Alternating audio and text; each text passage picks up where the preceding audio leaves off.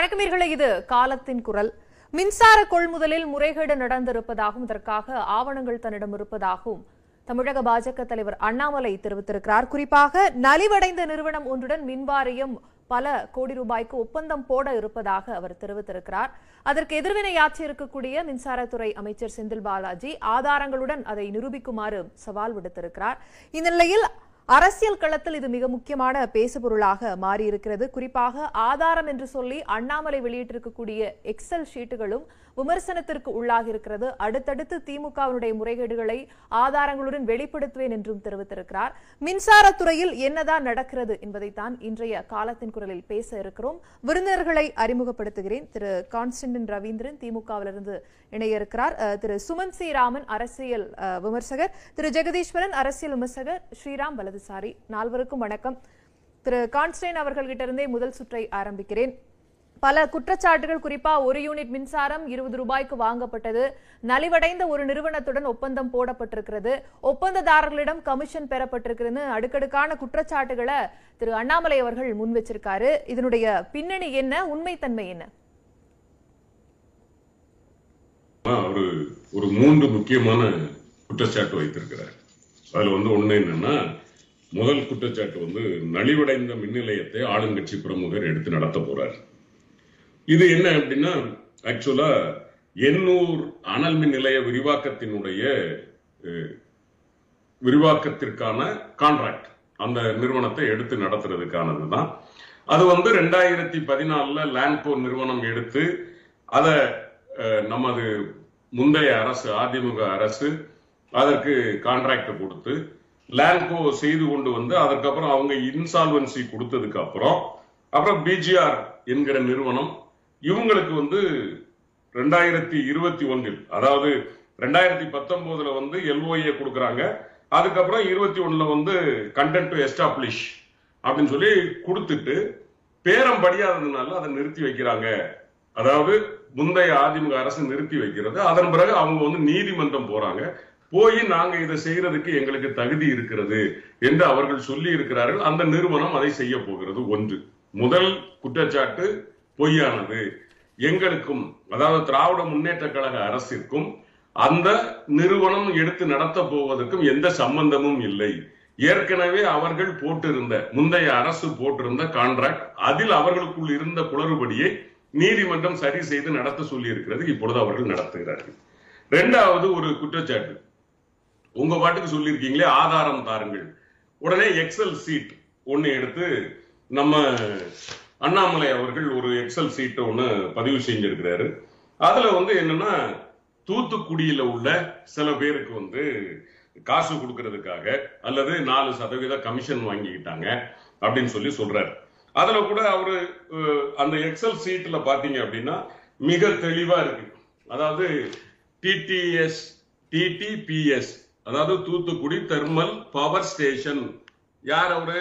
Superintendent engineering இது superintendent engineer அவர் அக்கவுண்ட்டுக்கு போகுது. இது யாருக்கு வந்து இந்த 29 புள்ளி இன்னும் சொல்ல போனா அவரு 29 புள்ளி ஆறு நாலு கோடிங்கிறாரு. இங்க ரெண்டு புள்ளி இருபத்தி ஆறு 29 புள்ளி ஒன்பது ஒன்பது கோடி டிரான்ஸ்பர் ஆயிருக்கு. கவர்மெண்ட் டு கவர்மெண்ட் யாரும் பிரைவேட் எல்லாம் கிடையாது. கவர்மெண்ட் டு கவர்மெண்ட் டிரான்ஸ்பர் ஆகிருக்குது அந்த எக்ஸல் சீட்டை எடுத்து போட்டு நீங்க நாலு சதவீதம் கமிஷன் வாங்கியிருக்கீங்க அப்படின்னா எங்களுடைய அமைச்சர் மிக தெளிவாக இந்த அமௌண்ட் வந்து நாங்க கான்ட்ராக்ட் போட்ட அமௌண்ட் இல்ல இது. ஒன்னு மூணு ரெண்டாயிரத்தி இருபத்தி ஒண்ணுல இருந்து ஆறு அஞ்சு ரெண்டாயிரத்தி இருபத்தி ஒண்ணு வரைக்கும் கொடுக்க வேண்டிய தொகைகள் சரிபார்க்கப்பட்டு நிலுவைத் தொகைகள் அதுவும் அக்டோபர் ஒன்னாம் தேதி தான் பவர் ஃபைனான்ஸ் கார்பரேஷன் மற்றும் ரூரல் எலக்ட்ரிபிகேஷன் கார்பரேஷன்ல இருந்து ஃபண்டு வந்தது. அந்த ஃபண்டை நாங்க யாருக்கும் தனியாருக்கெல்லாம் டிரான்ஸ்பர் பண்ணலை. அண்ணாமலை அவர்களினுடைய ஆழ்ந்த அறிவு எங்கே வருகிறது என்று சொன்னால் இந்த 29 கோடிய யாருக்கு கொடுத்திருக்கிறோம் என்று பார்த்தால் சூப்பரிண்டன்ட் என்ஜினியரிங் யாரு? Thoothukudi thermal power station Thoothukudi thermal power station என்பது ஒரு அரசு நிறுவனம். அந்த அரசு அதிகாரிக்கு நம்ம அதை கொடுத்திருக்கிறோம். அவரு அதை யார் யாருக்கு கொடுக்கணுமோ அதை கொடுத்திருக்கிறார். மூன்றாவது, இப்போது கொடுக்கப்பட்டிருக்கு. இது இவ்வளவு நாள் கொடுக்கப்படாம இருந்தது இப்போ கொடுக்கப்பட்டிருக்கு. அதனால திடீர்னு கொடுக்கப்பட்டிருக்கு ஒரு நாலு சதவீத கமிஷன் வாங்கிரு வாங்கியிருக்காங்க அப்படின்னு சொல்றாரு. அந்த குற்றச்சாட்டுடைய தான் கொடுக்கப்பட்டிருக்குங்கிறது அவர் மறுக்கல. அதாவதுமா ஒண்ணு ஒண்ணு மூணு ரெண்டாயிரத்தி இருபத்தி ஒண்ணுல இருந்து ஆறு அஞ்சு ரெண்டாயிரத்தி இருபத்தி ஒண்ணு வரைக்குமான இந்த தொகை எப்போ கொடுக்கப்படுது? அக்டோபர் மாசம் கொடுக்கப்படுது. ஏன் அக்டோபர் மாசம் கொடுக்கப்படுது? அக்டோபர் ஒண்ணாம் தேதி தான் power finance corporation rural electrification கார்பரேஷன்ல இருந்து காசு வருது. ஒண்ணாம் தேதி நமக்கு காசு வந்ததுக்கு பிறகு இந்த காசை டிஸ்ட்ரிபியூட் பண்றதுக்கு எங்க எங்க வந்து நமக்கு கான்ட்ராக்ட் எடுத்தவங்களோ இல்ல நமது டிரான்ஸ்பார்மர் இது மாதிரியான விஷயங்களை கொள்முதல் பண்ணினதுல நமக்கு யார் யாருக்கெல்லாம் கொடுக்க வேண்டியது இருக்குதோ அதுல நியாயமானவர்கள் அவர்களுடைய லிஸ்டை எடுத்து எல்லோரும் சரிபார்த்து அதன் பிறகு இது கொடுக்கப்படுகிறது. இது வந்து அதுதான் நான் தெளிவா சொன்னேன். எங்க ஆட்சியில் வாங்கியதும் அல்ல. நாங்கள் பணத்தை வைத்துக் கொண்டு சும்மாவும் இருக்கவல்ல. அக்டோபர் மாசம் ஒன்னாம் தேதி வருது. அவரு பன்னிரெண்டாம் தேதி இதை வந்து டிஸ்ட்ரிபியூட் பண்ணி விட்டுருக்கிறாரு. இதுல என்ன தவறு? வந்த பணம் பணம் இருந்தா தான் நம்ம கொடுக்க முடியும். பணம் ஒண்ணாம் தேதி வருது. ஏன் நம்ம உடனே அந்த இதை சரிபார்த்து கொடுக்கிறோம் என்று சொன்னால் ஏழை எளிய மக்கள் அல்லது நமது தமிழ்நாட்டில் மீண்டும் வந்து நம்ம இதை கொடுக்காம நிறுத்தி வைக்கும் போது பவர் சப்ளை பிரச்சனை வந்துடக்கூடாது என்பதற்காக முன்னெச்சரிக்கையாக அதுவும் இப்போ நம்ம மழைக்காலம் ஆரம்பிக்கிறது. இந்த காலகட்டங்களில் நாம் ஒரு குறிப்பிட்ட அளவேனும் அவர்களுக்கு கொடுத்தால்தான் அது சரி வரும் என்கிற முறையில் நாம் பணம் வந்த உடனே கொடுத்திருக்கிறோம் என்பதை மிக தெளிவாக மின்துறை அமைச்சர் செந்தில் பாலாஜி அவர்கள் கொடுத்திருக்கிறார்கள். அது மட்டுமல்ல டிரான்ஜெட்கோவனுடைய இதுல எல்லாமே தெளிவா இருக்கு. நான் பாருங்க. எடுத்துக்கிறேன். நான் மற்ற விருந்தினர்கிட்டையும் போயிட்டு வரேன். ஸ்ரீராம் அதாவது எல்லாமே நிலுவையில இருந்த ஒரு விஷயம் வந்து பணம் கிடைக்க பெற்றவுடன் கொடுக்கப்பட்டிருக்கிறது. எந்த ஆதாரங்களும் உண்மையான பின்னணியும் இல்லாமல் இது ஒரு புகார் வைக்கப்படுகிறது. ஆதாரங்கள் இருந்தால் வெளிப்படையாக சொல்லுங்கள் அப்படிங்கிற கருத்தை தான் அவங்க தரப்புல இருந்தும் சொல்றாங்க. சோ இப்ப இன்னைக்கு ஆரம்பிக்கிறதுக்கு முன்னாடி விவாதத்துக்குள்ள போறதுக்கு முன்னாடி உங்க சேனல்லயே பல முறை வந்து நான் பேசியிருக்கேன். மூன்று முறை பேசியிருக்கேன்னு நினைக்கிறேன். நம்ம இந்தியால பாரதத்துல வந்து தடுப்பூசிகள் நூறு கோடி தடுத்த தடுப்பூசிகள் டிசம்பர் முப்பத்தொன்னுக்குள்ள பண்ணிடுவாங்க. இல்லைன்னா அட்லீஸ்ட் ஒரு எழுபத்தஞ்சு பர்சன்ட் சதவீதம் ஃபர்ஸ்ட் டோஸ் கொடுத்துருவாங்கன்னு சொல்லியிருக்கேன். இன்றைக்கு ஒரு பெரிய மிகப்பெரிய சாதனை நடந்திருக்கு. அதற்காக வாழ்த்துக்களை தெரிவித்துக் கொண்டு அனைத்து மாநில முதலமைச்சர்களுக்கும் முக்கியமாக பிரதம மந்திரிக்கும் அனைவருக்கும் வாழ்த்து தெரிவித்துவிட்டு இந்த விவாதத்துக்குள்ள நுழையிறேன்.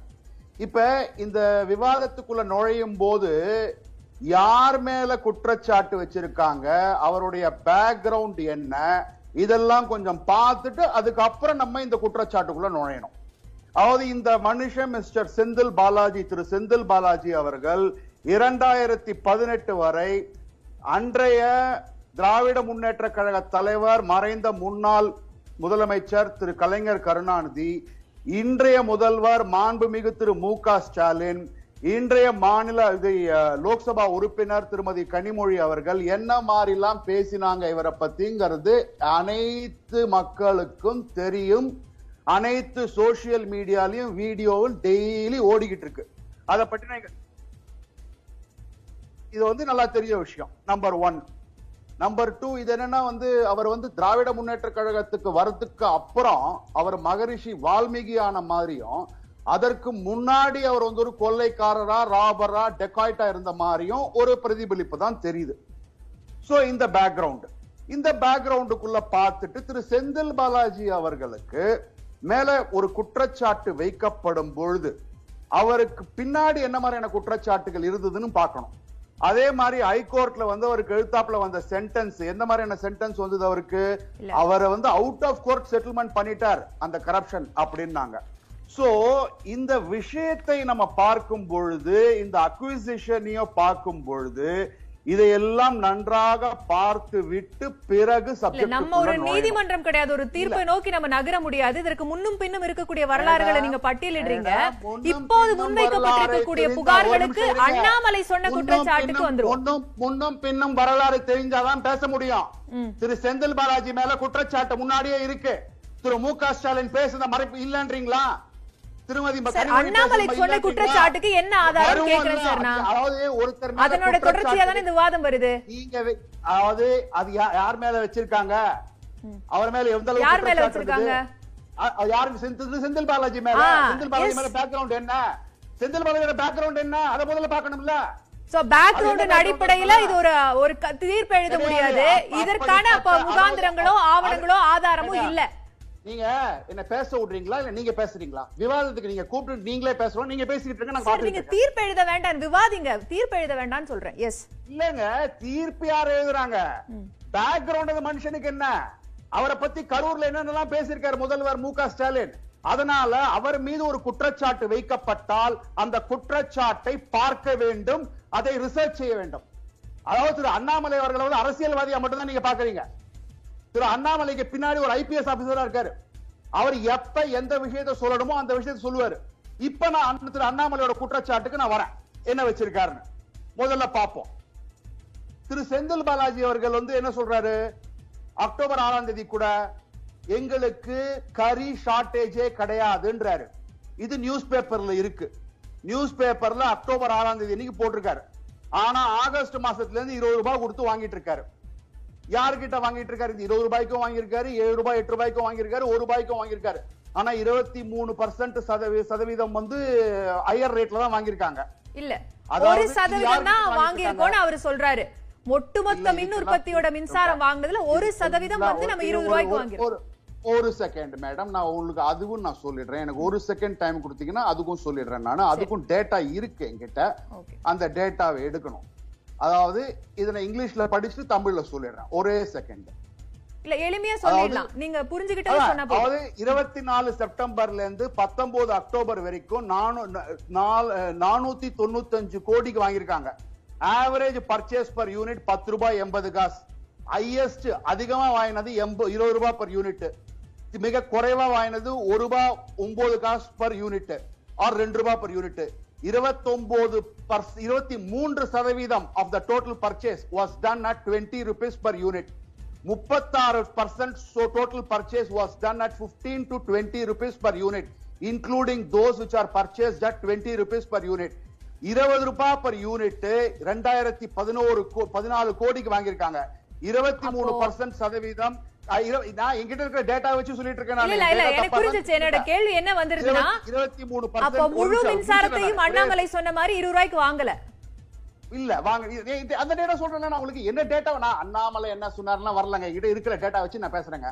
இப்ப இப்ப அடுத்தது. கேக்குறேன் நான். அடுத்து அடுத்தது கேக்குறேன். அடுத்தது கேக்குறேன் நான் கேள்வி. பிஜிஆர் சிஸ்டம்ஸ்ங்கிற கம்பெனி என்ன கம்பெனி என்ன பேக்ரவுண்ட் கம்பெனி ரெண்டாயிரத்தி ஆறுல இருந்து ரெண்டாயிரத்தி பதினொன்னு வரைக்கும் அவங்க என்ன ப்ராஃபிட் பண்ணாங்க? அதுக்கப்புறம் என்ன போயிட்டு இருக்கு அவங்க லிஸ்டிங் பிரைஸும் போது ஆயிரம் ரூபாய் போச்சு ஸ்டாக் எக்ஸ்சேஞ்ச்ல அவர்களுக்கு அந்த காலத்துல திராவிட முன்னேற்ற கழக ஆட்சி இருக்கும்போது நாலாயிரம் கோடி வரைக்கும் அவங்களுக்கு ரெவென்யூ இருந்தது. கடந்த பத்து வருடங்களா அவங்களுக்கு ரெவென்யூ மாசா வருஷா வருஷம் மாசா மாசம் சரிஞ்சு சரிஞ்சு சரிஞ்சு சரிஞ்சு சரிஞ்சு சரிஞ்சி. இப்ப கொஞ்ச நாளுக்கு முன்னாடி லாஸ்டே காமிச்சாங்க. இது வந்து பப்ளிக் லிஸ்டட் கம்பெனி இந்த லிஸ்டட் கம்பெனி என்ன சொல்றாங்க?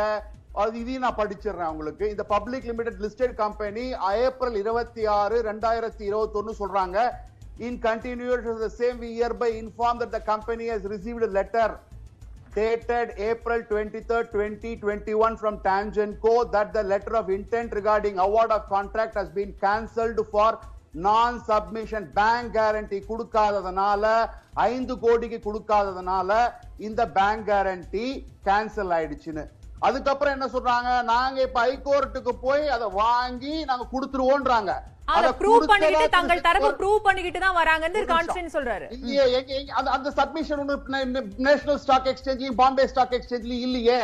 நாங்க போய் தேடி பார்த்தோமே. இத பார்க்காம நாங்க சொல்லலையே. உங்ககிட்ட இருந்ததுன்னா லெட்டர் காமிங்க. நீங்க இப்ப காமிச்சீங்கன்னா இந்த ஆவணங்கள் அப்போ இருக்குன்னா அப்புறம் அதை சமர்ப்பிக்க வேண்டியதானே ஏன்னா அத பத்தி செய்தியாளர் சந்திப்புல திரு அண்ணாமலை ஈவினிங் என்ன நான் வரேன். லஞ்ச ஒழிப்புத்துறை நேரடியா. செந்தில் பாலாஜி வீட்டுக்கு போய். சோதனை நடத்தட்டும் ஆவணங்கள் கிடைக்கும்ன்றாரு. நீங்க எனக்கு அந்த ஹைகோர்ட்ல இருந்து வந்த ஆர்டரை பிஜிஆர் சிஸ்டம் பாம்பே ஸ்டாக் எக்ஸ்சேஞ்சுக்கோ நேஷனல் ஸ்டாக் எக்ஸ்சேஞ்சுக்கோ கிடைத்தது என்று சொன்னால் இருக்கிறது என்று சொன்னால் இன்றைய மாலை நான்கு அறைக்கு முன்னால் இருந்திருந்தது என்று சொன்னால் நான் கூறியதை வாபஸ் வாங்கிக் கொள்கிறேன். நான் தேடினேன் பலர் தேடினார்கள் இல்லை. அதனால என்ன? உன் ஹைகோர்ட் ஹைகோர்ட்ல இருந்து அந்த ஆர்டர் வந்ததுன்னு கொண்டு போய் கொடுக்கணும். லிஸ்டட் கம்பெனி அவங்க. லிஸ்டட் கம்பெனி அவங்க வந்து சும்மா வந்து பாண்டபா நடத்தல. ஒரு. டீ கடை வைக்கல. அவர்களை நம்பி மக்கள் பணம் இன்வெஸ்ட் பண்ணிருக்காங்க அவர்களுடைய ரெண்டாயிரத்தி ஆறுல இருந்து ரெண்டாயிரத்தி பதினொன்னு வரைக்கும் அவங்க எந்த அளவுக்கு ஹைட்டை டச் பண்ணாங்க ரெண்டாயிரத்தி பதினொன்னுல இருந்து ரெண்டாயிரத்தி இருபத்தி ஒண்ணு வரைக்கும் எப்படி குறைஞ்சது அதே திராவிட முன்னேற்ற கழகம் ஆட்சிக்கு வந்த அப்புறம் எப்படி மேல ஏறுது பாருங்க. எல்லா ஸ்டாக் எக்ஸ்சேஞ்ச் ரிப்போர்ட் எல்லாத்தையும் இருக்கிறத நான் பேசுறேன். எதுவுமே இல்லாம பேசல இல்ல Okay? அண்ணாமலையோட குற்றச்சாட்டையும் இப்போது செந்தில் பாலாஜி பதிலி எப்படி புரிஞ்சுக்கணும் திரு சுமன் ஸ்ரீராமன்? முதல்ல வந்து இந்த விவாதம் வந்து செந்தில் பாலாஜி நல்லவரா கெட்டவரா அப்படிங்கிற விவாதம் அல்ல. திரு அண்ணாமலையுடைய குற்றச்சாட்டை பார்க்கிறோம். முதல்ல திரு செந்தில் பாலாஜியுடைய பிறந்த நாள் இன்று அவருக்கு பிறந்த நாள் வாழ்த்துக்களை தெரிவித்துக் கொண்டு இந்த விவாதத்துக்கு செல்லலாம். முதல்ல முக்கியமா இந்த குற்றச்சாட்டுக்களுக்கு ஆதாரம் கொடுக்கப்பட வேண்டும். இது வந்து முன்னாடி திரு ஸ்டாலின் அவர்கள் செந்தில் பாலாஜி மேல வைத்திருக்கிற குற்றச்சாட்டுகள் எல்லாம் அது ஒரு புறம் இருக்கட்டும். ஆனால் இப்போ வைத்திருக்கிற குற்றச்சாட்டு மூன்று குற்றச்சாட்டுகள். ஒன்று வந்து இருபது ரூபாய்க்கு எலக்ட்ரிசிட்டி வாங்கியிருக்காங்க. அதுக்கு அவரே அமைச்சரே சொல்லியிருக்காங்க அறுபத்தஞ்சு மில்லியன் யூனிட் வாங்கியிருக்கோம். மொத்தம் ஆறாயிரத்தி இரநூறு யூனிட்ல அந்த ஷார்டேஜ் அப்பப்போ வரும். அந்த ஷார்டேஜை டைட் ஓவர் பண்றதுக்கு அவங்க வாங்குவாங்க. அது எல்லா ஆட்சி காலத்திலையும் நட நடந்திருக்கிறது. சென்ட்ரல் கிரிட்ல இருந்து அவங்க வாங்குறது. அதாவது எனர்ஜி எக்ஸ்சேஞ்சுன்னு மத்திய அரசு வந்து ஒரு அமைப்புல அவங்க ஒவ்வொரு மணி நேரமும் அதுக்கு மின்சாரத்துக்கு ரேட்டு மாத்தி மாத்தி மாத்தி மாத்தி எவ்வளவு அவைலபிளா இருக்கு எவ்வளவு டிமாண்ட் இருக்குங்கிறத பொறுத்து அந்த ரேட்டு மாறும். அந்த ரேட்டுக்கு ஒவ்வொரு மாநிலமும் இப்போ இருபது ரூபாங்கிறது வந்து அந்த டைம்ல இருபது ரூபாய் இருந்துச்சுன்னா இருபது ரூபாய்க்கு தான் எல்லா மாநிலங்களும் வாங்கணும். அது தமிழ்நாடு வாங்கலாம் கர்நாடகா வாங்கலாம் ஆந்திரா வாங்கலாம் யார் வேணா வாங்கிக்கலாம். அதுதான் அந்த எக்ஸ்சேஞ்சினுடைய அந்த மெத்தட் ஸோ அந்த இருபது ரூபாயில மின்சாரம் வாங்கப்பட்டது என்பது அமைச்சரை ஏற்றுக்கொண்டிருக்கிறார். ஆனா அது ஒரு ஒரு அஃபென்ஸ் அப்படின்னு கிடையாது. தார்மீக ரீதியா அது வந்து ஒரு ஒரு தவறாக நம்ம சொல்லலாம். ஏன்னா திமுக எதிர்க்கட்சியில இருக்கும் போது அவங்க என்ன சொன்னாங்க? அதிமுக அஹ், பதிமூன்று ரூபாய்க்கு மின்சாரத்தை வாங்குறாங்க. ஆறு ரூபாய் ஏழு ரூபாய்க்கு வாங்க வேண்டிய மின்சாரத்தை பதிமூணு பதிமூன்று ரூபாய்க்கு வாங்கினாங்கன்னு சொல்லிட்டு இப்ப நீங்க இருபது ரூபாய்க்கு வாங்குறது சரியாங்கிறது ஒரு தார்மீக கேள்வி. ஆனால் ஓவரால் குவாண்டம்ல இதுல வந்து ரொம்ப ஒரு குறைந்த அளவு வாங்கி இருக்கிறாங்க அப்படிங்கிறது ஒரு உண்மை. இது அஹ், மீண்டும் இதே மாதிரி இருபது ரூபாய் இருபத்தஞ்சு ரூபாயில வாங்காம இருப்பதற்கு மாநில அரசு என்ன நடவடிக்கைகள் டான்ஜெட்கோ எடுக்க வேண்டும் என்று அமைச்சர் பார்க்கணும். அது நிச்சயமா. ஆனா அதுல வந்து ஒரு ஒரு அஃபென்ஸ் வந்து எனக்கு தெரியல. பிஜிஆர் எனர்ஜிக்கு வருவோம். பிஜிஆர் எனர்ஜி அப்படிங்கிற ஒரு அமைப்பு தொடர்ந்து நஷ்டத்தில் பல ஆண்டு காலமாக இயங்கிக் கொண்டு இருக்கிறது. அது வந்து நீங்க அவங்களுடைய ரிப்போர்ட்ட பைனான்சியல்ஸ பார்த்தாலே தெரியும். ஆனால் எனக்கு என்ன புரியலன்னா கனெக்ட் த டாட்ஸ் அதாவது புள்ளிகளை சேர்த்து பாத்தீங்கன்னா பிஜிஆர் எனர்ஜி உடைய அஹ், அந்த அஹ், அந்த கம்பெனியை வந்து டான்ஜெட்கோவோட தொடர்பு படுத்தக்கூடிய ஒரு இது வந்து இந்த எண்ணூர் ப்ராஜெக்ட் இப்ப எண்ணூர் ப்ராஜெக்ட்ல ஏன் தமிழ்நாடு கவர்மெண்ட் வந்து ச- அந்த ஆர்டரை அவங்களுக்கு கொடுத்த எல்ஓஐயை கேன்சல் பண்றாங்கன்னா அவங்க பேங்க் கேரண்டி சப்மிட் பண்ணல. BGR energy bank guarantee submit பண்ணாததுனால அந்த அஞ்சு கோடி திரு ஸ்ரீராம் சொன்னது பேங்க் கேரண்டி இல்ல அஞ்சு கோடி ஏர்னஸ்ட் மணி அதாவது அந்த விட்டு சப்மிட் பண்றதுக்கு அவங்க ஒரு இஎம்டி கொடுக்கணும். அந்த இஎம்டி அஞ்சு கோடி பறி போயிடுச்சு. ஏன்னா பேங்க் கேரண்டி அவங்க உங்களுக்கு ஆர்டர் கொடுத்தாச்சு. நீங்க பேங்க் கேரண்டி கொடுக்கணும். பேங்க் கேரண்டி டைம்ல கொடுக்கல. அவங்க என்ன சொன்னாங்க? கோர்ட்டுக்கு போய் கவர்மெண்ட் ஆஃப் இந்தியா கோவிட்னால இதுக்கெல்லாம் ரிலாக்ஸேஷன் கொடுத்துருக்குறாங்க. அதனால நீங்க அதை அனுமதிக்கணும். நாங்க இப்போ பேங்க் கேரண்டிய கொடுக்கறோம்.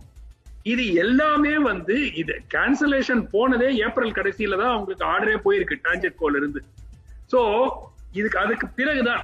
இப்போ அப்கோர்ஸ் இப்போ இப்போ இருக்கிற மாநில அரசு அவங்களை எதிர்ப்பாங்களா அப்படிங்கிறது சந்தேகம் தான் இஎம்டிஏ இப்போ வந்து பேங்க் கேரண்டியை ஏத்துக்கிட்டு கூட ஒரு ஒரு அந்த ஆர்டர் அவங்களுக்கு கொடுக்கலாம். ஏன்னா அது நாலாயிரத்தி நானூறு கோடி ரூபாய் சொச்சம் இருக்கக்கூடிய ஆர்டர் ஆனால் என்ன டாட்டா கனெக்ட் பண்ணணும் அப்படிங்கிறது திரு அண்ணாமலை பிஜிஆர் எனர்ஜி ஒரு பேச்சுக்கு பிஜிஆர் எனர்ஜி திமுக நபர்களுக்கு நெருக்கமான ஒரு கம்பெனினே எடுத்துப்போம். அதுவும் சட்டப்படி அது ஒரு குற்றம் இல்லையே. எல்லா கம்பெனியும் யாருக்காவது நெருக்கமா தானே இருக்கணும். இல்லாட்டி கவர்மெண்ட் கான்ட்ராக்ட் எப்படி வரும்? அதனால எனக்கு புரியாத புதிர் என்னன்னா இது வந்து அஹ், செந்தில் பாலாஜியுடைய பழைய ரெக்கார்டு எடுங்க. அவர் வந்து ஊழல் குற்றச்சாட்டு நிறைய இருந்திருக்கு அவர் மேல அப்படிங்கிறது ஒரு புறம் இருக்கட்டும். திரு அண்ணாமலை அவர்கள் குற்றச்சாட்டு வைக்கும் போது ஏன்னா அவர் வந்து முதல் முறையாக இத்தகைய குற்றச்சாட்டை ஒரு ஊழல் குற்றச்சாட்டை வைக்கிறார். அப்போ அதற்கு ஆதாரத்துடன் வைக்க வேண்டும். மூணாவது விஷயம் அந்த எக்ஸல் ஷீட்டுக்கு வருவோம். அந்த எக்ஸல் ஷீட் வந்து டான்ஜென்ட் கோ வந்து கண்ட்ராக்டர்ஸுக்கு ஒவ்வொரு த்ரூ தி என்ஜினியர்ஸ் டிஸ்ட்ரிபியூட் பண்ண அமௌண்ட் இது வந்து அபிஷியலா கொடுக்கப்பட்டது. இதுல வந்து நாலு பர்சன்ட்ங்கிறதுக்கு எங்க ஆதாரம் இருக்கு? இப்போ உதாரணத்துக்கு நாலு பர்சன்ட் கமிஷன் கொடுத்துருக்காங்க. கமிஷன் வாங்கியிருக்காங்கன்னு சொல்றாரு இல்லையா? அந்த நாலு பர்சன்ட்டுக்கு ஆதாரம் இல்லையே. சி இது என்ன? இது அதிகாரப்பூர்வமாக டான்ஜென்ட் கோட் டிஸ்ட்ரிபியூட் பண்ண பேமெண்ட் இப்போ அவர் என்ன சொல்றாரு? தூத்துக்குடி இதுக்கு வந்து 29 கோடி கொடுக்கப்பட்டிருக்கிறதுங்கிறது கரெக்ட் அது இந்த அது அது யாருமே அந்த செந்தில் பாலாஜி வீட்டுக்கு போனா அந்த ஆவணங்கள் கிடைக்கும் அப்படின்னு சொல்றாரு அண்ணாமலை. இல்ல இல்ல இல்லைங்க. என்னுடைய கேள்வி என்னன்னா வெளியிடப்பட்டிருக்கிற ஆதாரங்களினுடைய அடிப்படையில் எந்த தவறுக்கும் ஒரு ஆதாரமாக எதுவும் இல்லை. ஆனஸ்டா என்னுடைய கருத்து என்னன்னா இது எல்லாமே சந்தேகம் இருக்கலாம். நீங்க போய் தேடி பார்த்தீங்கன்னா கிடைக்கும். அப்படிங்கிற ரீதியான குற்றச்சாட்டாக நான் பார்க்கிறேனே தவிர எனக்கு அது பிஜிஆர் எனர்ஜி பர்டிகுலரா பிஜிஆர் எனர்ஜி வந்து திமுக இதுக்கு நெருக்கமான கம்பெனிங்கிறது இப்போ இல்லைங்க. நீங்க பத்து வருஷமா அதை பத்தி பேசிட்டு இருக்காங்க எல்லாரும். இருந்துட்டு போகுது. பட் என்ன கிரிமினல் அஃபென்ஸ் இதுல என்ன இருக்கிறது அப்படிங்கிறது எனக்கு இது வரைக்கும் புரியல. மேபி மேபி திரு அண்ணாமலையிடம் மேலும் ஆதாரங்கள் இருக்கலாம். அந்த ஆதாரங்கள் வெளிவந்தால் அதை பார்க்கலாம். ஆனா இன்று இதுவரை வந்திருக்கிற டாக்குமெண்ட்ஸை பொறுத்த வரைக்கும் ஒரு கான்கிரீட் எவிடன்ஸ் ஆஃப் ஊழல் எனக்கு தெரியவில்லை. சரி நம்ம தொடர்ந்து பேசுவோம் திரு. ஜெகதீஸ்வரன் தமிழ்நாட்டுடைய மொத்த சேவையில வெறும் ஒரு சதவீதம் மட்டும்தான் இருபது ரூபாய்க்கு வாங்கப்பட்டதா? திரு செந்தில் பாலாஜி அவருடைய பதில தெரிவிச்சிருக்காரு. அப்படியான புரிதலுக்கு தான் வரணுமா? இல்ல அவர் சொன்ன மாதிரி ஒட்டுமொத்தமா முறைகேடு நடந்திருக்கிறது ஒரு ஊழல் நடந்திருக்கு அப்படிங்கிற மாதிரியான ஒரு விஷயத்துக்கு வரணுமா? இல்லங்க இது ஒட்டுமொத்தமா ஊழல் நடந்துருக்கு இப்ப சுமன் சார் சொல்ற மாதிரி ஒட்டுமொத்தமா ஊழல் நடந்துக்கிறதுக்கான ஆதாரம்னு அவர் சொல்றாரு இல்லையா? அந்த ஆதாரங்கள்ல எதுவுமே அந்த மாதிரியான முகாந்திரம் எதுவும் இல்லை அப்படிங்கறத பார்க்க வேண்டியதாக இருக்கிறது. ஏன்னா நீங்க இன்னொன்னு ஒருவேளை இதை மறைக்கணும்னு நினைச்சிருந்தா இதையும் சேர்த்து மறைச்சிருக்கலாம். நீங்க வந்து நாடு ஃபுல்லா ஒரு எனர்ஜி கிரைசிஸ் இருக்கு அப்படிங்கிறது தெரியும். எல்லா எல்லா நேரங்களிலும் இது நடந்து இது வந்து புதுசும் கிடையாது. இது வந்து அதிக விலைக்கு ஒரு குறிப்பிட்ட அளவுல வாங்குறோம் அப்படிங்கிறது புதுசும் கிடையாது. இது தொடர்ச்சியா நடக்குது. அண்டை மாநிலங்களில் நடந்துட்டு ஆதாரம் எங்க அப்படின்னு கேள்வி கேட்கும்போது திரு ஸ்ரீராம் சொல்றாரு செந்தில் பாலாஜியோட ட்ராக் ரெக்கார்டையும் பார்க்கணும். அது மட்டுமே ஒரு அதை அதை எப்படி புரிஞ்சுக்கிறது அப்போ? இல்லைங்க அதாவது நீங்க நான் நானும் சொல்றேன் இப்ப அவர் ட்ராக் ரெக்கார்டு நீங்க பாத்தீங்கன்னா அவர் வந்து ரெண்டாயிரத்தி பதினாறுல இப்ப ஸ்டாலின் அவர்கள் சொன்ன மாதிரி திமுக குற்றச்சாட்டு சொன்ன மாதிரி அவருக்கு அவர் சில முறைகேடுகளை ஈடுபட்டிருக்காரு. ஒரு வழக்கம் நடந்துகிட்டு இருக்கு. அவர் பல பேருக்கு வேலை வாங்கி கொடுக்குறேன்னு சொல்லிட்டு அவர் செஞ்சிருக்காரு அப்படிங்கிறது நமக்கு தெரியும். அது அது ஒரு பிரச்சனை ஓடிட்டு இருக்கு. இப்ப கோர்ட்ல அவுட் ஆஃப் கோர்ட் செட்டில்மெண்ட் பண்ணலாமா இல்ல உள்ள போலாமாங்கிறதுலாம் ஒரு விவாத பொருளாக மாறிட்டு இருக்கு. இப்ப செந்தில் பாலாஜி தவறு செய்த செந்தில் பாலாஜி எப்படி நீங்க திமுக வச்சுக்கலாம்? நீங்க ஒரு பக்கம் வீரமணி வேலுமணி மேல எல்லாம் நடவடிக்கை எடுக்கிறீங்க. செந்தில் பாலாஜிக்கு அந்த ரூல் பொருந்தாதா? அப்படிங்கிற கேள்விகள் எல்லாம் நியாயமான கேள்வி தான் நான் சொல்லவே இல்லை. ஆனா இந்த பர்டிகுலர் இஷ்யூ இப்ப நீங்க இந்த இது இந்த பர்டிகுலர் இஷ்யூல என்னன்னு கேட்டீங்கன்னா இதுல வந்து குற்றம் நடந்திருக்கு இதுல தவறுகள் நடந்திருக்கு அந்த தவறுகளை நான் வெளிப்படையா கொடுக்குறேன். இதுல ஏன் நடவடிக்கை எடுக்கலன்னு கேட்டீங்கன்னா அது அது இதையும் நீங்க வந்து இப்ப ட்ராக் ரெக்கார்டு இருக்குங்கிறக்காவே ஒருத்தர் தவறு தொடர்ச்சியா தவறு செய்வார் அப்படிங்கறத எப்படி நம்ம இன்னும் சொல்ல போனா இதுலயுமே அவருக்கு அவர் வந்து குற்றம் சாட்டப்பட்ட நபர் வந்து நீதிமன்றத்தால ஆமா இந்த குற்றம் நடந்திருக்கு ஒரு தண்டனைக்கு உள்ளாக்கப்பட்ட நபர். அதனால அவர் மறுபடியும் செய்யறாரு அப்படி கூட நம்ம சொல்லிட முடியாது இல்லையா? நீங்க நமக்கு என்னன்னு கேட்டீங்கன்னா கடைசியில இப்ப அண்ணாமலை அவர்கள் அந்த ஸ்டாலின் பேசின வீடியோ எடுத்து போடுறாருன்னா அதுக்கு என்ன அர்த்தம்னா என்கிட்ட வேற பதில் கிடையாது. என்கிட்ட வேற ஆதாரம் கிடையாதுன்னு சொல்லி சொல்றாரு. சுதந்திர கிடக்கு ஏதோ ஆதாரம் இருக்கா ஆதாரம் இல்லைங்கிறதுனாலதான் இப்ப நீ கடைசி அஸ்திரமா என்ன நம்ம பண்ணுவோம்? இப்ப நீங்க நிறைய நேரங்களில் விவாதங்கள் நடக்கும் விவாதங்கள் நடக்கும் பொழுது நம்மகிட்ட வந்து ஒரு நியாயமான கேள்விக்கு பதில் இல்லைன்னா நம்ம பர்சனல் அட்டாக் ஆரம்பிச்சிடும் இப்ப அவர் அவர் என்ன பண்றாரு? அந்த பர்சனல் அட்டாக் நான் என்கிட்ட ஒரு அஸ்திரம் இருக்கு. அந்த அஸ்திரம் வந்து ஏற்கனவே திமுக பிரயோகப்படுத்துற அஸ்திரம். அந்த அஸ்திரத்தை நான் எடுத்து பயன்படுத்துறேன் அப்படின்னு சொல்லி சொல்றாரு அப்படின்னு தான் நம்ம பார்க்க வேண்டியதா இருக்கிறது. இது நான் இப்ப ஆரம்பிச்ச பிரச்சனையாக பார்க்கல. நீங்க இப்ப அரவக்குறிச்சி தேர்தல் நேரத்திலேயே செந்தில் பாலாஜி குறித்து இவர் என்ன பேசினார் அப்படிங்கிறது தெரியுமா? அவர் நான் ஒரு ஐபிஎஸ் அதிகாரி. நான் வந்து என்ன பண்ணுவேன் தெரியுமா அப்படின்னு சொல்லி சொன்னார். அப்புறம் கனிமொழி கண்டிச்சாங்க. ஆரம்பத்துல இருந்தே அவருக்கு வந்து ஒரு தான் தோற்றதுக்கு ஒரு காரணமாக கூட செந்தில் பாலாஜி இருக்கலாம். ஏன்னா செந்தில் பாலாஜி இங்க தேர்தல் களத்துல அவர் வந்து எப்படி சிறப்பா செயல்படுவார் எப்படி அவருக்கு ஜெயிக்கணுங்கிறது தெரியுங்கிறதெல்லாம் நம்ம பார்த்துட்டு இருக்கோம். செந்தில் பாலாஜி அண்ணாமலைக்கு இடையான தனிப்பட்ட மோதலா இதை பாக்குறீங்களா அப்போ? நீங்க அதாங்க நீங்க அதாவது நீங்க அண்ணாமலை அவர்களுக்கு இந்த இந்த களத்துல அரசியல் செய்வதற்கு தொடர்ச்சியாக ஒரு பாஜக வந்து ஒரு எதிர்க்கு நாங்க தான் உண்மையான எதிர்கட்சின்னு சொல்கிற அண்ணாமலை அவர்களுக்கு இந்த தமிழக சூழலில் அரசியல் செய்வதற்கு ஏதாவது ஒரு விஷயம் தேவைப்படுகிறது. இப்ப கோயில் பிரச்சனை எடுத்து போராடினாங்க இப்ப கோயில் பிரச்சனை ஒரு முடிவுக்கு வந்துருச்சு. அடுத்ததாக வேறு என்ன பிரச்சனைகளை நம்ம தொடர்ச்சியாக நம்ம இந்த தக்க வைக்கணும் அப்படிங்கறத ஒரு- ஒரு பார்வை இருக்கிறது. அதற்கு நம்ம என்ன எடுக்கலாம்னு பார்க்கும்போது ஏன் செந்தில் பாலாஜி டார்கெட் ஒரு பக்கம் நீங்க நீங்க வந்து மின்துறையில இன்னைக்கு வரைக்குமே நம்ம ஒரு பக்கம் நம்ம வந்து அவர் மின்மிகை மாநிலமா மின்மிகை மாநிலம் இல்லையாங்கிற ஒரு விவாதங்கள் போயிட்டு இருந்தாலும் அங்கங்க இப்போ காமன் மேனோட பார்வையில இருந்து எங்க வீட்டுல தொடர்ச்சியா கரண்ட் போகுது. டெய்லி ஒரு அஞ்சு நிமிஷம் போகுது பத்து நிமிஷம் போகுது அப்படிங்கிறது பிரச்சனையாக இருக்கு. அப்போ ஒரு காமன் மேனுக்கு வந்து நீங்க வந்து இருபத்தொன்பது ரூபாய்க்கு வாங்குனீங்களா இருபது ரூபாய்க்கு வாங்குனீங்களா நீங்க மின்மிகை மாநிலமா மின்மிகை மாநிலம் இல்லையாங்கிறத தாண்டி என் வீட்டுல கரண்ட் போது ஏன் இந்த மாதிரி பிரச்சனை நடக்குது? இப்ப நீங்க தொடர்ச்சியா ஒரு குற்றச்சாட்டு வைக்கிறாங்க. திமுக வந்தா கரண்ட் போகும். அப்ப அது அதனாலதான் இது போகுதா அப்படிங்கிறது இல்லையா? ஆதாரம் இருக்குன்னு. அண்ணாமலை சொல்றாரு. ஆனா இதுல அரசியல் இருக்கு அப்படின்னு நீங்க சொல்றீங்க. இதுல இருக்கக்கூடிய முரணை எப்படி புரிஞ்சுக்கிறது? இல்லங்க ஆதாரம் தான் சொல்றேன். ஆதாரம் என்ன ஆதாரம் இருக்குன்னு நான் கேட்கிறேன். இப்ப நீங்க கடைசியா கேட்ட கேள்விக்கு ஆதாரம் கொடுங்கன்னா அந்த நாலு பர்சன்ட் கமிஷன் இவ்வளவு கோடி ரூபாயில நாலு பர்சன்ட் கமிஷன் இவ்வளவு போயிருக்கு அப்படிங்கறத ஆதாரமா கொடுத்திருக்கணும். அதற்கு பதிலாக ஸ்டாலின் பேசின வீடியோ எடுத்து போடுறதுங்கிறது எப்படி ஆதாரமா மாறும்? நீங்க வந்து உடனே உடனே அதான் சொன்ன பதில் இல்ல அவர்ட்ட பதில் இருந்திருந்தால் அது பதிலுக்கு ஒரு எக்ஸல் சீட்டுக்கு இன்னொரு எக்ஸல் சீட்டு கொடுத்திருக்கலாம். இல்ல வேறு சில எவிடன்ஸ் எடுத்து பேஸ் பண்ணிருக்கலாம். அது போடாத போது அது போடாம வேற ஒரு வீடியோ எடுத்து போறானா ஒரு ஆதாரம் இல்லங்கிறது வெளியே வருது. இல்லைன்னா ஆதாரம் போட்டிருக்கலாமே அவரு. நம்ம தொடர்ந்து பேசலாம். ஒரு சிறிய இடைவேளைக்கு பிறகு. திரு கான்ஸ்டன்டைன் திமுக அரசின் ஊழல்களுக்கான ஆதாரங்களை அடுத்தடுத்து வெளியிடுவேன் அப்படின்னு அண்ணாமலை சொல்லியிருக்காரு. எதன் வெளிப்பாடு? அதற்கு முன்னால் நான் ஒன்று சொல்லி விடுகிறேன். சகோதரர் செந்தில் பாலாஜி அவர்களை சொல்லுகிற போது அவருடைய கடந்த காலத்தை பேசுவதாக இருந்தால் 29 அக்டோபர் ரெண்டாயிரத்தி பத்தில் குஜராத் ஹைகோர்ட் ஜாஃபர் சராபுதீன் வழக்கில் அமித்ஷா அவர்களுக்கு சம்பந்தம் இருப்பதாக சொல்லி இரண்டு ஆண்டுகள் குஜராத்திற்குள்ளே வரக்கூடாது என்று தீர்ப்பு சொன்னதே. அது எப்படி? ரெண்டாயிரத்தி இரண்டு கோத்ரா ரயில் எரிப்பு சம்பவத்திலே பிரதமர் நரேந்திர மோடி இன்றைய பிரதமர் நரேந்திர மோடி அன்றைய முதலமைச்சர் அவருக்கு சம்பந்தம் இருக்கிறது என்று சொன்னதே. இன்றைக்கு வேளாண் துறையில் வந்து வேளாண் போராட்டத்தில் இருந்த விவசாயிகளை இவர்கள் கொண்டிருக்கிறார்கள். ஏற்கனவே இவர்களுக்கு பேக் ரெக்கார்டு இப்படித்தான் இருக்கிறது. அமித்ஷாவுக்கும் கொலைக்கும் சம்பந்தம் இருந்திருக்கிறது. பிரதமர் மோடிக்கும் கொலைக்கும் சம்பந்தம் இருக்கிறது என்று நான் சொன்னால் எவ்வளவு அபத்தமாக இருக்குமோ? மேடம் தப்பா பேசுறது அவரு. இல்ல இல்ல. இல்ல அவர் இது சொல்லிட்டாரு அவர் சொல்லிட்டாரு. அவர் அபத்தம்னு சொல்லிட்டாரு. இத பாருங்க. தப்பான விஷயம். அவர் பேசும்போது நான் பேசலை. சுற்றுல தலையிடாதீங்க. இது இது உங்க சேனல்ல ரெண்டாவது வாட்டி நடக்குது. எல்லாருமே report it. சார் தலைப்புக்குள்ள ப்ளீஸ் நடக்குது. ரெண்டாவது வாட்டி நடக்குது உங்க சேனல் இது. இல்ல சார் இல்ல சார். அவரே அபத்தம்னு சொல்லிட்டாரு சார் இரண்டாவது நட- இரண்டாவது முறை நடக்கிறது. இல்ல, ஸ்ரீராம். பண்ணுவேன் உங்க சேனல்ல இருந்து. இல்ல இல்ல கேட்டுக்கங்க. இது போன சென்ற வாரம் அதாவது எஃப்ஐஆர் ஃபைல் பண்ணிருக்கு அமைதியா உரையாடுவோம். கருத்துக்களுக்கு வழி விடுங்க நீங்க as an anchor அவரை வந்து நிறுத்தணும். ஏன்னா நரேந்திர மோடி இன்னைக்கு பாரத பிரதமர். சார், அவர் அவர் எல்லா சொல்லிட்டாரு, போட்டு சார். எப்படி பேசலாம் அவரு? ஏங்க, அப்படி சார் பார்த்தா ப்ளீஸ் செந்தில் அவர் பாலாஜி சொல்றத அமைச்சருங்க. அவர் சொல்றத கேளுங்க. அவர் பிரதமர் இவர் அமைச்சர் இல்லையா? உங்க இஷ்டத்துக்கு நீங்க செந்தில் பாலாஜியை பேசுவீங்க? நாங்க மோடியை சார். பேசக்கூடாதா? சார் அமைதியா பேசுங்க சார் பாருங்க, அமித் ரொம்ப முக்கியமான விவாதம்.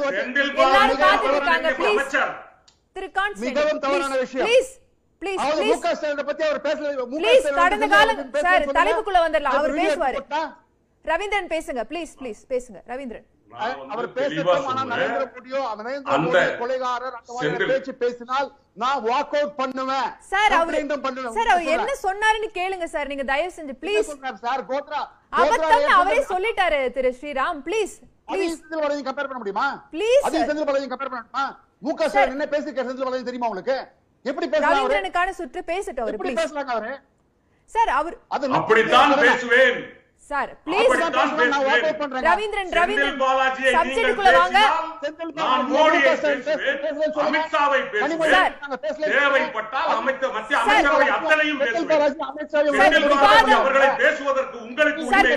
வந்துருங்க. மோடியை பேசுவதற்கு எனக்கு உரிமை உண்டு அமித்ஷாவை பேசுவதற்கு எனக்கு உரிமை உண்டு செந்தில். பாலாஜி அவர்களை பேசுவதற்கு உங்களுக்கு எந்த அருகதையும் கிடையாது. அப்படி நீங்கள் சுற்று மோடியை தனிப்பட்ட போக வேண்டாம் மக்களுக்கு பத்தி போய் சேராது என்ன. பேசிட்டு இருக்கோன்னு. சார் ரொம்ப முக்கியமான விவாதம். குற்றச்சாட்டுகள் வைக்கப்பட்டிருக்குன்னா அதற்கான? விளக்கங்களை கொடுங்க. கருத்து மோதல்களுக்கு வாங்க சார். ப்ளீஸ் ப்ளீஸ் ப்ளீஸ் முதல்ல ப்ளீஸ் திரு கான்ஸ்டன்டைன் நெறியாளர் அவர்களே நெறியாளர் அவர்களே அவர் பேசுவேன்றாரு. அதை நீங்க நிறுத்தணும். சார் இது யாரு செந்தில் பேசுறது கேட்கல ப்ளீஸ் பேச விடுங்க. உங்களுடைய நேரத்துல உங்க நேரத்துல நீங்க தாராளமா பேசலாம் ஸ்ரீராம். ப்ளீஸ் சேனல்ல இந்த மாதிரியான ஒரு பிர- பாரத பிரதமர் ஏழு வருடமா பாரத பிரதமரா இருக்கார். சார் வேற ஏதோ உள்நோக்கம் கற்பிக்க வேணாம் சார். தொடர்ந்து பேசுவோம். மக்கள் பார்த்துட்டு இருக்காங்க. ப்ளீஸ் அவங்களுக்கான விவாதத்தை பண்ணுவோம். ப்ளீஸ் ஆளுங்கட்சியோட ஆளுங்கட்சியோட ஸ்போக்ஸ் பர்சன் எல்லாம் பயப்படுறீங்களா நீங்க? ஒரு சிறிய இடைவேளைக்கு பிறகு தொடர்ந்து பேசலாம்.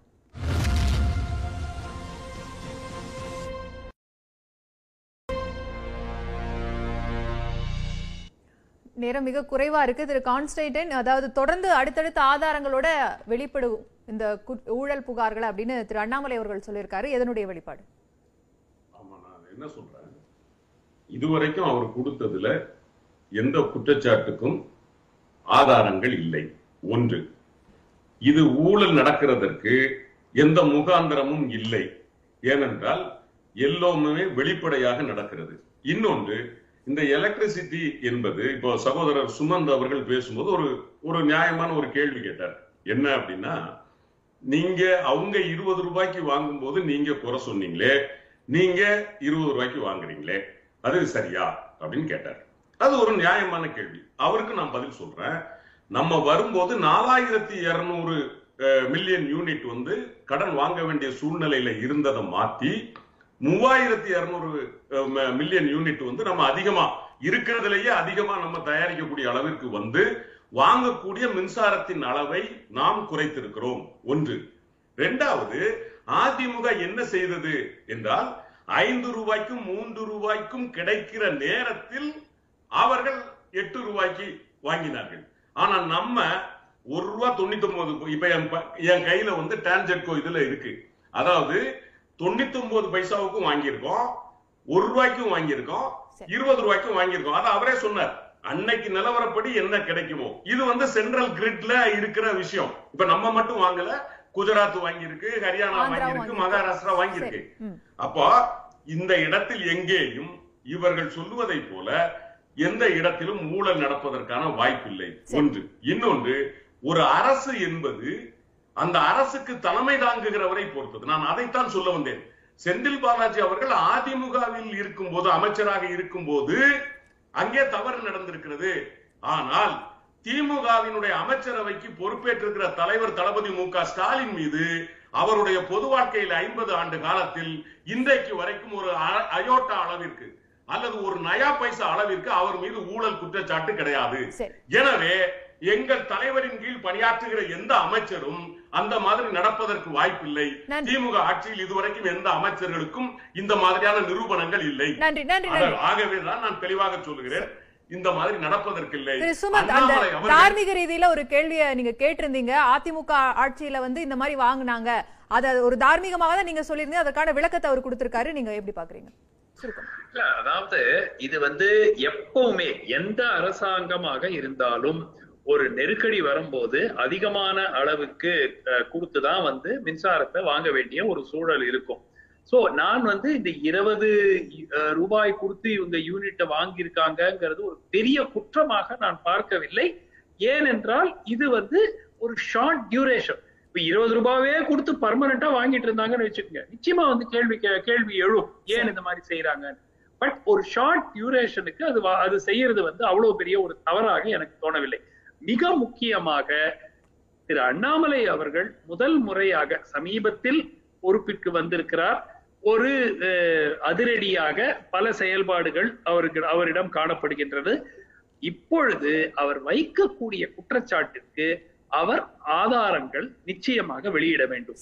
இதுவரை அவர் வெளியிட்ட ஆதாரங்களின் அடிப்படையில் ஊழல் குற்ற ஊழல் நடந்திருப்பதற்கான எந்த விதமான ஒரு ஆதாரம் அவர் முன்வைக்கவில்லை அப்படிங்கறத நம்ம ஏத்துக்கணும். சரி நன்றி.